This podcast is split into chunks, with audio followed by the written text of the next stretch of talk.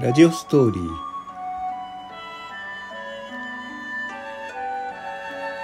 告白。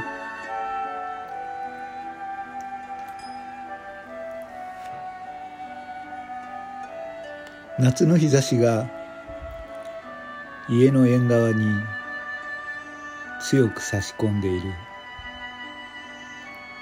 風は穏やかで。夏の匂いを運んでくる。はあ。穏やかでいい日だな。私は縁側に座り青い空と白くもくもくと広がる入道雲を眺める。あなた麦茶入れましたよ。ありがとう。妻の節子が麦茶を入れて私の横に来る。お前も少し座ったらどうだ？ええそうですね。いい風が通りますね今日は。うん。節子と結婚して四十数年。思えば私はこの伴侶を得て幸せな人生を歩んできた。節子は本当に美しい嫁で今もその姿は変わらない。私は本当に幸せ者だと思う。節子と結婚して三人の子宝にも恵まれた。長男春彦。彼は学業優秀でそして高校を知的で卒業すると東京大学に進んだ。東京大学でも成績は優秀でそのまま館長に入社。今ではキャリア官僚となっている。結婚し美しい奥さんをもらい二人の子供も恵まれている。長女マリ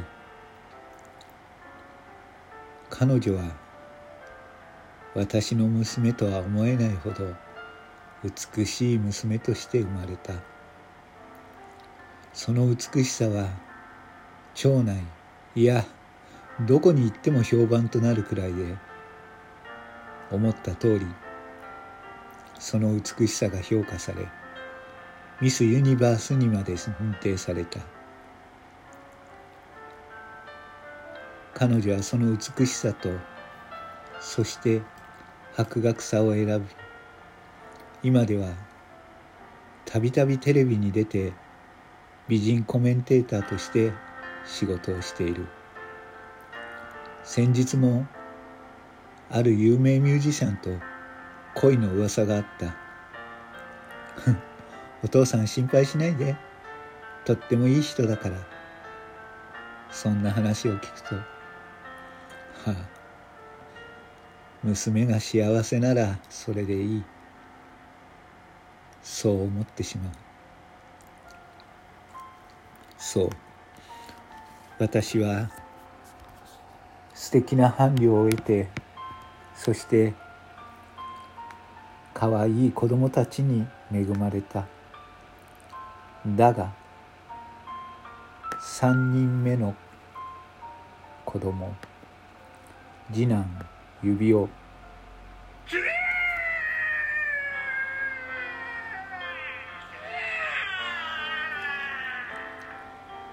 この子だけがちょっと違うのだ。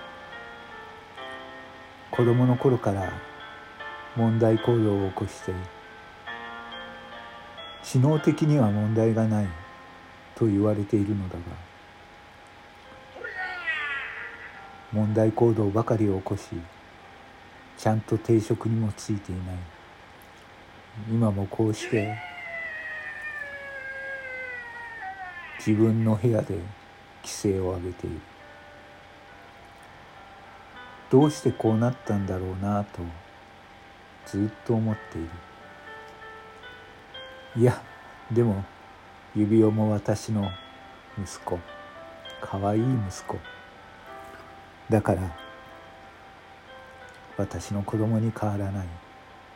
だがふとある日から私にはある疑問が浮かんでいる。今日はそのことを妻に問いただそうと思う。なあ節子。何です？あなた。私はお前と結婚して本当に幸せな人生を歩んできた。そしてこれからも変わらない。私はお前を愛してるしそれはこれからも変わらないよ。何です急に。どうしたんです？あなた。だからな一つ答えてもらいたいことがあるんだ。な何です？ちゃんと答えてほしい。そしてその本当のことを聞いても私は変わらない。だから教えてほしいんだ。私が真顔なのを見て節子の顔色がさっと変わったのが分かった。これから言う質問を覚悟している気がした。節子は若い頃それは本当に美しく恋の噂は絶えなかった。それも仕方がないことだと思った。だがそんなライバルを押しのけて私は節子と結婚することができた。とてもラッキーなことだしとても名誉なことだと思った。私はあらゆる男の中から節子を勝ち取ったのだ。だからだ。節子に恋の噂があったとしても仕方がないことだと思う。それは私と結婚してからも。なあ。正直に答えてくれ。君の答えがどうであろうと私は変わらない。これからも君を愛し続けるし一生君を愛する。だから正直に答えてくれ。な、な、何ですか？一体。指輪のことなんだが妻の顔色が明らかに変わった。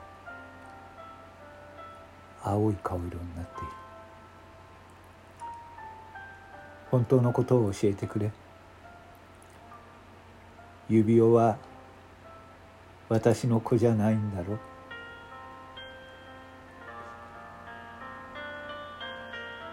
節子が肩を震わしそして泣き崩れた。ごめんなさい。ごめんなさいあなた。予想はしていたことだった。大丈夫。大丈夫だよ節子。私は予想していたから。だから本当のことを教えてほしいんだ。な頼むこれからも君を愛し続ける。だから本当のことを教えてくれ。ごめんなさい。指輪。は指輪だけは指輪だけはあなたの子です。え？指輪だけは？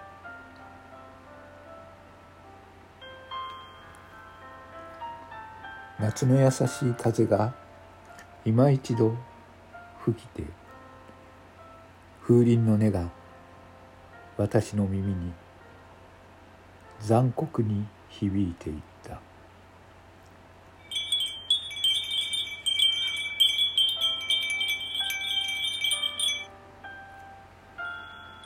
ラジオストーリー告白。